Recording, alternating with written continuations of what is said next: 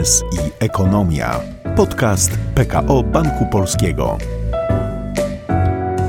Wielu przedsiębiorców w swojej działalności gospodarczej traktuje leasing jako najlepszy instrument finansowania, bo dzięki niemu mają szansę korzystać z aktywów bez konieczności zakupu dóbr inwestycyjnych. Czy rzeczywiście tak to działa? O najważniejszych aspektach, wadach i zaletach opowiedzą nam nasi goście. Aleksandra Chrzanowska, konsultant w Departamencie Produktów i Procesów P K O Leasing. Dzień dobry. Dzień dobry, witam Państwa. Oraz Tomasz Wołkowicz, doradca Centrum Bankowości Przedsiębiorstw. Dzień dobry. Dzień dobry. Co to jest właściwie leasing? Jakie są jego rodzaje? Powiedzmy co nieco o tym, Pani Olu. Leasing jest, tak jak Pani wspomniała wcześniej, bardzo dogodną formą finansowania. Natomiast y, oczywiście każdy z nas przed skorzystaniem z takiej formy musi wiedzieć, co to jest, czym taki leasing się charakteryzuje, jakie są jego wady, zalety i może zacznijmy od tego, czym jest tak naprawdę umowa leasingu zgodnie z naszymi z naszym prawodawstwem, tak? I tutaj skupiłabym się na ustawach podatkowych, o ustawach o podatku dochodowym od osób fizycznych i ustawach o podatku dochodowym od osób prawnych, które to mówią, że leasing to jest taka umowa, w której finansujący oddaje do użytkowania wskazane przez korzystającego dobra. Są to środki trwałe bądź wartości niematerialne i prawne, bądź mogą być to nieruchomości, a korzystający przyjmuje do użytkowania takie dobra, płacąc za nie odpowiednią, uzgodnioną ratę leasingową. I jeśli byście Państwo spojrzeli w nasze ustawy podatkowe, nie znajdziecie tam charakterystyki, czym są określone jakby typy, jak się nazywają określone typy leasingu. Potocznie na rynku mówimy o tym, że jest to leasing operacyjny bądź leasing finansowy, natomiast takich zapisów w ustawie nie ma. Ustawy podatkowe wskazują nam sytuacje, w których jeśli dana umowa spełnia określone warunki, wówczas przysługuje klientowi odpowiednie prawo do pewnych tutaj zachowań. I idąc tym tropem, tak jak mówiłam, na, li- na rynku mówimy o tak zwanym leasingu operacyjnym bądź tak zwanym leasingu finansowym i czym one tak naprawdę dokładnie są. Czyli ten leasing operacyjny, o którym potocznie mówimy, to jest taka umowa, która po pierwsze jest umową e, zawartą na czas określony i ten czas określony musi być nie krótszy niż czterdzieści procent normatywnego okresu amortyzacji. I co to oznacza? No właśnie. Te czterdzieści procent, jeżeli środek trwały amortyzuje się na przykład dwadzieścia procent, stawką dwadzieścia procent, to ten normatywny okres amortyzacji, czyli okres, w którym zamortyzuje się środek trwały do sto procent, to jest pięć lat. Czyli czterdzieści procent z pięciu lat to są dwa lata. Czyli jakby odpowiedź na to pytanie jest, że minimalny czas, yy, okres leasingu dla przedmiotów, które się amortyzują dwadzieścia procent, na przykład samochody osobowe, to jest dwa lata. Jeśli środek się amortyzuje dziesięć procent, no to jakby analogicznie zamortyzuje się w dziesięć lat, czterdzieści procent z dziesięciu lat to są cztery lata, czyli jeśli się amortyzuje, jest stawka amortyzacji dziesięć procent, no to wówczas to minimalny czas trwania umowy jest cztery lata, po to, by ta umowa była traktowana jak leasing operacyjny. To jest jakby drugi warunek, który musi spełniać taka umowa. Jeżeli chodzi o czas trwania dla nieruchomości, musi to być okres minimum pięciu lat. No, zaraz, zanim przejdziemy do nieruchomości i do e, leasingu finansowego, to chciałabym właśnie zapytać o to, co można leasingować. Co możemy sfinansować leasingiem? Na pewno gro leasingu stanowią auta, no bo wszyscy o nich wiemy i doskonale przedsiębiorcy e, od lat korzystają z takiej możliwości, ale tych możliwości jest znacznie więcej. Panie Tomaszu. Leasingujemy praktycznie wszystko, co klient może kupić, począwszy od samochodów, kłady, ogólnie z takich dóbr, jeśli my to robimy w oddziałach, u nas w centrum, rzeczy, które są łatwo dostępne, łatwo zbywalne. Wszystko, co jest większe wolumenowo, indywidualnie robione na potrzeby klienta, tym się zajmuje bezpośrednio komórka leasingowa. Co możemy leasingować, Pani Olu, jeszcze? Bo Pani wspomniała m.in. o nieruchomościach. Oczywiście to były zapisy, tak jak mówiłam, ustawowe, ale jeśli chodzi o samo, same przedmioty leasingu, to jak najbardziej, tak jak tutaj kolega powiedział, to samochody osobowe i myślę, że to jest jeden z najbardziej też popularnych środków trwałych, od których zaczynają nasi klienci bądź z których korzystają. Natomiast tutaj myślę, że gama jest bardzo szeroka, bo to są i samochody dostawczej, samochody ciężarowe, przyczepy, naczepy, czyli to jest jakby ta część logistyczna. Mamy tutaj tą część maszyn i urządzeń, gdzie, gdzie mamy pojedyncze jakieś maszyny, urządzenia typu, nie wiem, obrabiarki na przykład, tak? Mamy jeszcze sprzęt budowlany, koparki, mogą to być wózki widłowe, ale mamy też bardzo duże inwestycje, gdzie nie tyle jest to pojedyncza umowa, ile cały ciąg technologiczny, tak? Czyli nie jest to jedna maszyna, a ciąg, który się składa z kilku, kilkunastu bądź kilkudziesięciu maszyn czy urządzeń. Są to też bardzo duże, gabarytowo jakby środki trwałe, mogą to być całe centra obróbcze. Jeśli chodzi o sprawy transportowe, mogą być to wagony na przykład kolejowe, tak? Czyli jakby tutaj skala możliwości finansowania leasingiem jest bardzo, bardzo duża. Jednakże trzeba pamiętać o tym, że mamy tutaj do czynienia za każdym razem ze środkiem trwałym, wartością niematerialną lub prawną, albo nieruchomości, o których tutaj Pani wcześniej wspominała, które też są możliwe do finansowania leasingiem. Nie jest to bardzo powszechna forma finansowania, tak jak jest to w przypadku samochodów, natomiast oczywiście taka możliwość również istnieje. Panie Tomaszu, jaką świadomość na temat leasingu mają przedsiębiorcy? Spotyka Pan się z nimi na co dzień, rozmawia z nimi na co dzień. Co wiedzą? Jak, na jakim poziomie tę wiedzę Pan by dzisiaj ocenił? Z roku na rok ta świadomość jest klientów coraz wyższa. Kilka lat temu każdy leasing brał jako coś nowego. Jak wiadomo, jak nowego, to tak z lekką dozą niepewności podchodzili do tego. Teraz jest coraz więcej, ci klienci już mają, biorą któreś te umowy z rzędu z leasingu, wiedzą jak ten leasing działa, jak to rozpisywane w kosztach firmy i można powiedzieć, że leasing teraz na równi z kredytem jest przez klientów brany pod uwagę jako finansowanie firmie. A czy pilnują także tego, jak zmienia się w zakresie leasingu prawo, jak zmieniają się przepisy, jak zmienia się także oferta? Z tym pilnowaniem bywa różnie. Zazwyczaj jest tak, że klient dzwoni do nas, mówi, że chce wyleasingować dany przedmiot i wtedy pyta się, czy coś się zmieniło od poprzedniej umowy, na co ma zwrócić uwagę i my jego nakierowujemy. No właśnie, no to na co ma zwrócić uwagę, Pani Olu?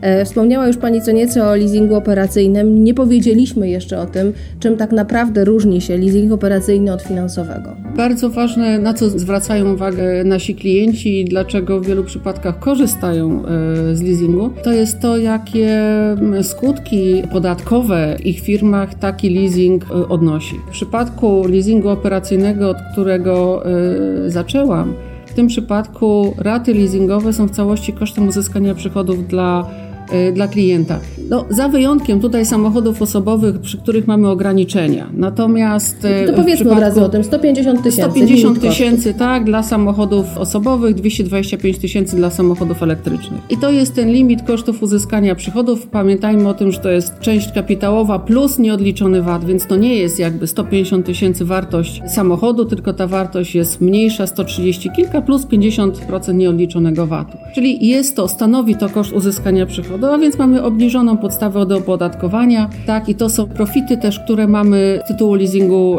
y, operacyjnego. Y, tutaj jeszcze dodam, dlaczego klienci też y, coraz więcej korzystają jakby z tego leasingu, uzupełniając tutaj wypowiedź też kolegi, y, dlatego, że pamiętajmy, że dawniej, tak, ileś lat temu, jakby ważne było dla klienta, żeby być właścicielem tego przedmiotu, tej maszyny, czy tego samochodu, tego urządzenia. Czasy się zmieniają i w tej chwili tak naprawdę najistotniejsze jest to, żeby używać taki przedmiot, produkować na nim, jeździć tym samochodem, a niekoniecznie go posiadać, więc jakby nie musimy posiadać, żeby używać i stąd myślę też jest duża popularność leasingu, tak jak tutaj kolega mówił, właśnie na równi tak naprawdę z, z, z kredytem, bo pamiętajmy o tym, że to nie jest tak, że leasing jest najlepszy w każdym przypadku, czy kredyt jest najlepszy w każdym przypadku. To są jakby formy finansowania, które klient musi poznać i musi wiedzieć, co dla niego, akurat dla niego w danej sytuacji jest najistotniejsze. No właśnie i o tym, Panie Tomaszu, rozmawiacie ze swoimi klientami, dobierając tak naprawdę do ich potrzeb właściwą formę finansowania, czy to będzie kredyt, czy to będzie leasing.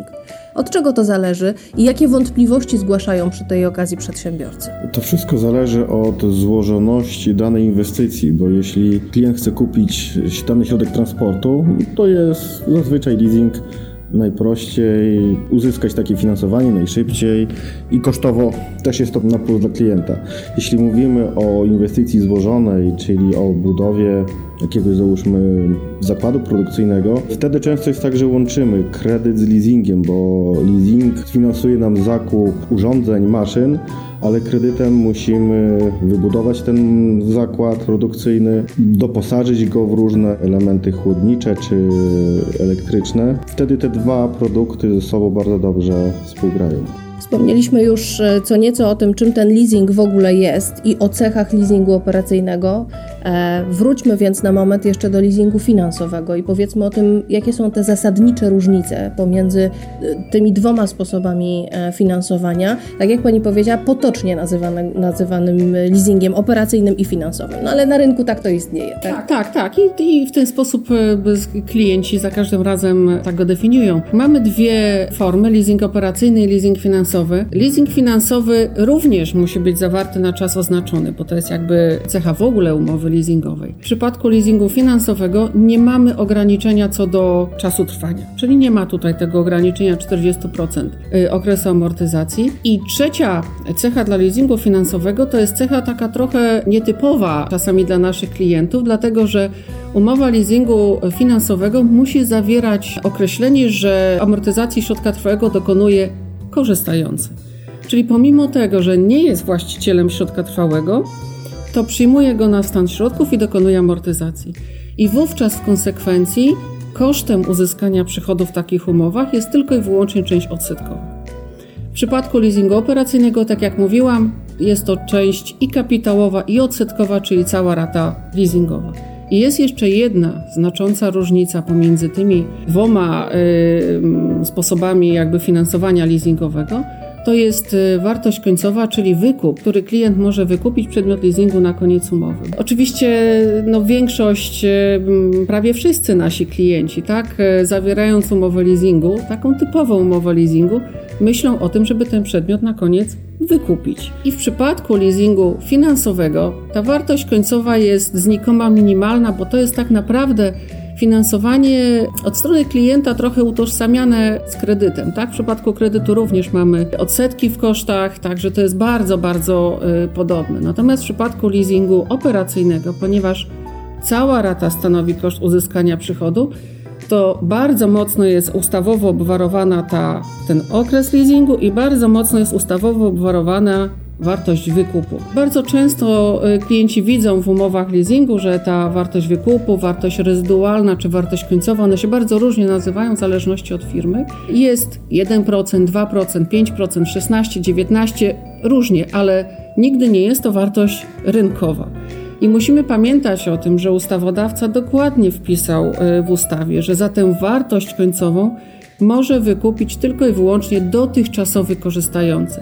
Czyli firma leasingowa nie może sprzedać dowolnej osobie, którą nam wskaże klient. Firma leasingowa za tę wartość małą, niską, jakąś znikomą może sprzedać tylko i wyłącznie dotychczasowemu korzystającemu. Ale dotychczasowy korzystający po zakończeniu umowy leasingu i wykupie może już z tym środkiem trwałym zrobić to, co zechce. Oczywiście, że tak. Ten środek trwały może albo przyjąć na stan środków i dokonywać amortyzacji od tej niskiej kwoty, tak, wartości końcowej. Może również sprzedać taki środek trwały, tak, to już jest w zależności od tego, co klient sobie życzy y, zrobić i, i jaki ma pomysł na, y, na dalszy, y, dalszy pomysł na ten środek trwały. Natomiast no pamiętać musimy o tym, że to, tak jak mówiłam, ta wartość końcowa jest tylko dla dotychczasowego korzystającego, ponieważ to on wpłacił udział własny, to on spłacał raty leasingowe, to on był korzystającym i tylko jemu jakby przysługuje ta wartość końcowa, bo często spotykamy się z takimi e, sytuacjami na rynku, gdzie dotychczasowy klient, może to być na przykład osoba, która prowadzi działalność gospodarczą e, na własny rachunek i mówi, no przecież to jest tak naprawdę to samo, czy ja, Jan Kowalski, prowadzący działalność gospodarczą, czy ja, Jan Kowalski, prywatnie, ale jakby ustawodawca powiedział wprost, dotychczasowy korzystający, więc tak jak jest zawarta umowa leasingu, tak może zostać dokonana sprzedaż po zakończeniu umowy. Czy przedsiębiorcy chętnie korzystają z leasingu operacyjnego czy finansowego, panie Tomaszu? Z pana obserwacji i doświadczeń co wynika? Dużo chętniej brany jest pod uwagę leasing operacyjny. Klient sobie wtedy ratę odsetk- kapitałowo-odsetkowo wyrzuca w koszty. W leasingu finansowym te koszty są dużo mniejsze, można powiedzieć. W osiemdziesiąt do dziewięćdziesięciu procent wszystkich umów są to leasingi operacyjne. No i jak te, też pan powiedział, są to bardzo często leasingowane auta. Pytanie w takim razie, bo powiedziałyśmy o tym limicie sto pięćdziesiąt tysięcy, jeśli chodzi o samochód osobowy. Czy klienci takich aut szukają, żeby się w tym limicie zmieścić, czy dziś nie patrzą już na to po kilku latach od zmiany w ustawie, w tych przepisach tego, w wniesieniu tego limitu, nie patrzą już na to, tylko kupują takie auto, jakie potrzebne jest im do firmy? Jak tylko była zmiana w przepisach, to dosyć mocno zwracali na to uwagę, żeby nie przekroczyć tej kwoty sto pięćdziesiąt tysięcy, że tak powiem, w całości odliczać. Teraz w pewnej części też, ale już nie tak jak to było na początku. Jak ktoś chce kupić nawet sobie droższy samochód, to już teraz nie patrzy na tą kwotę graniczną, tylko po prostu szuka, szuka taki, któremu jest na daną chwilę odpowiedni.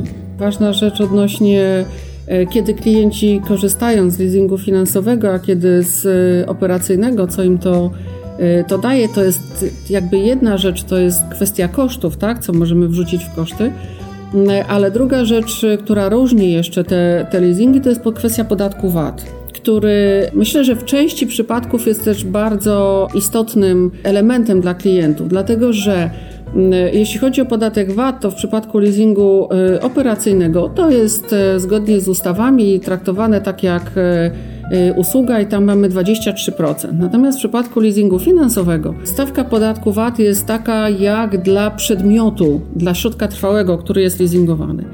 W związku z tym te przedmioty, które mają dedykowaną stawkę dwadzieścia trzy procent, to klienci oczywiście najchętniej korzystają z leasingu operacyjnego, bo z jednej strony mają kwestię kosztów dużo bardziej korzystną, a z drugiej strony ten podatek V A T i tak mają dwadzieścia trzy procent, więc jakby nie ma tutaj dla nich różnicy. Natomiast mamy grupę produktów, które mają stawkę podatku V A T osiem procent, na przykład sprzęt medyczny. I w tych przypadkach już mamy klientów, którzy bardzo często korzystają z umów leasingu finansowego, z uwagi na to, że gdyby zawarli umowę leasingu operacyjnego, do każdej raty doliczony byłby podatek V A T dwadzieścia trzy procent. A jeżeli zawrą umowę leasingu finansowego, to ten podatek V A T będzie naliczony z góry, bo takie są zasady jakby z góry do sumy należności, ale będzie doliczony w, po, po, po stawce osiem procent. W związku z powyższym, no dla wielu naszych klientów, zwłaszcza lekarzy bądź spółek lekarskich, jest to bardzo istotna różnica osiem a dwadzieścia trzy procent. Stąd tacy klienci często właśnie też korzystają z leasingu finansowego, mimo że w kosztach, do kosztów mogą zaliczać tylko część odsetkową. Zależy mi bardzo, żebyśmy tytułem podsumowania tej bardzo podstawowej wiedzy o leasingu, o jego rodzajach i typach opowiedzieli jeszcze o zaletach i wadach, bo na pewno zdają sobie Państwo więcej, w większym stopniu sprawę z tego, jakie mogą być wady i zalety leasingu niż przedsiębiorcy, jeśli z tym instrumentem finansowym, z tym sposobem finansowania nie mieli jeszcze do czynienia. Od zalet może zacznijmy, panie Tomaszu. Główną zaletą właśnie są kwestie finansowe, podatkowe. Tutaj przy leasingu klient bardzo dużo ma tych odliczeń podatkowych i to jest, myślę, że głównym bodźcem, atutem tego produktu, że klienci wybierają leasing przy zakupie, dajmy na to, samochodu niż kredytem. A wady? Wady? Ciężko może mówić o wadach, bo to, to są różnice bardziej może między kredytem a leasingiem i wtedy skorzystać z jednego albo z drugiego produktu. W każdej sytuacji można wady i zalety tych rozwiązań znaleźć. Myślę, że oprócz tych zalet, które, które są takie też, no, które są ewidentne, tak, czyli tych zalet podatkowych, myślę, że warto też dołożyć tutaj informację dotyczącą po pierwsze tych procesów, które są i zabezpieczeń, które są prostsze i łatwiejsze w firmach leasingowych ze względu na to, że firma leasingowa jest właścicielem przedmiotu leasingu i może sobie na to pozwolić, żeby to zabezpieczenie było dużo prostsze niż na przykład przy kredycie w, w przypadku banków, to myślę, że dodatkowo należałoby tutaj wskazać jeszcze po pierwsze to, że opłaty jako zaleta, że opłaty leasingowe zaczynamy dopiero spłacać, zaczyna klient dopiero spłacać w momencie, kiedy już ma ten przedmiot i ten przedmiot pracuje, funkcjonuje, czyli jeżeli klient ma w leasingu maszynę czy urządzenie, to produkcja z, tego, z tej maszyny czy z tego urządzenia jakby już pokrywa nam spłaty rat leasingowych, czyli nie ma takiej sytuacji, że klient zaczyna płacić raty zanim ten przedmiot do niego przyjedzie. To się dzieje dopiero po odbiorze przedmiotu, po uruchomieniu, dopiero wtedy klient zaczyna płacić raty leasingowe.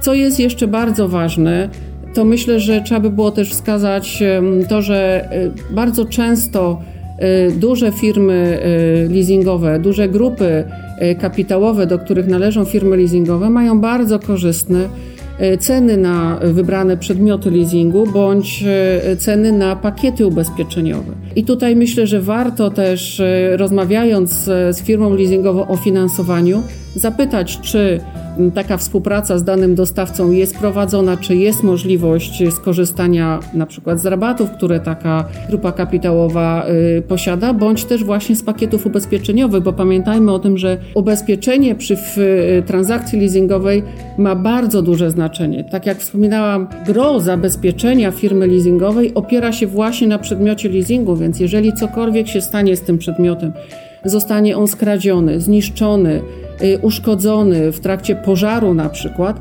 to pozostała część zobowiązań klienta, która, która tam jest do spłaty, no może zostać pokryta przez odszkodowanie z tytułu szkody na tym przedmiocie leasingu. Więc to ubezpieczenie, ten jak najlepszy pakiet ubezpieczenia jest nie tylko w interesie firmy leasingowej, ale także w interesie klienta, bo wtedy nie dopłaci nic, dostanie zwrot lub praktycznie niewielką kwotę. Natomiast jeżeli to ubezpieczenie będzie słabe, czy będzie miało mnóstwo wyłączeń, no to ta kwota będzie dużo wyższa do spłaty. Wspomnieć musimy tutaj nie tylko właśnie o, o, o zaletach, ale o wadach, które może nie są dla wielu klientów bardzo istotne, ale, ale musimy tutaj, myślę, też pokazać. To jest to, co się wiąże z tym, że nie klient jest właścicielem przedmiotu leasingu, tylko firma leasingowa. W związku z tym własność jest po stronie finansującego, ale odpowiedzialność na podstawie umowy leasingu jest za ten przedmiot jest po stronie klienta, czyli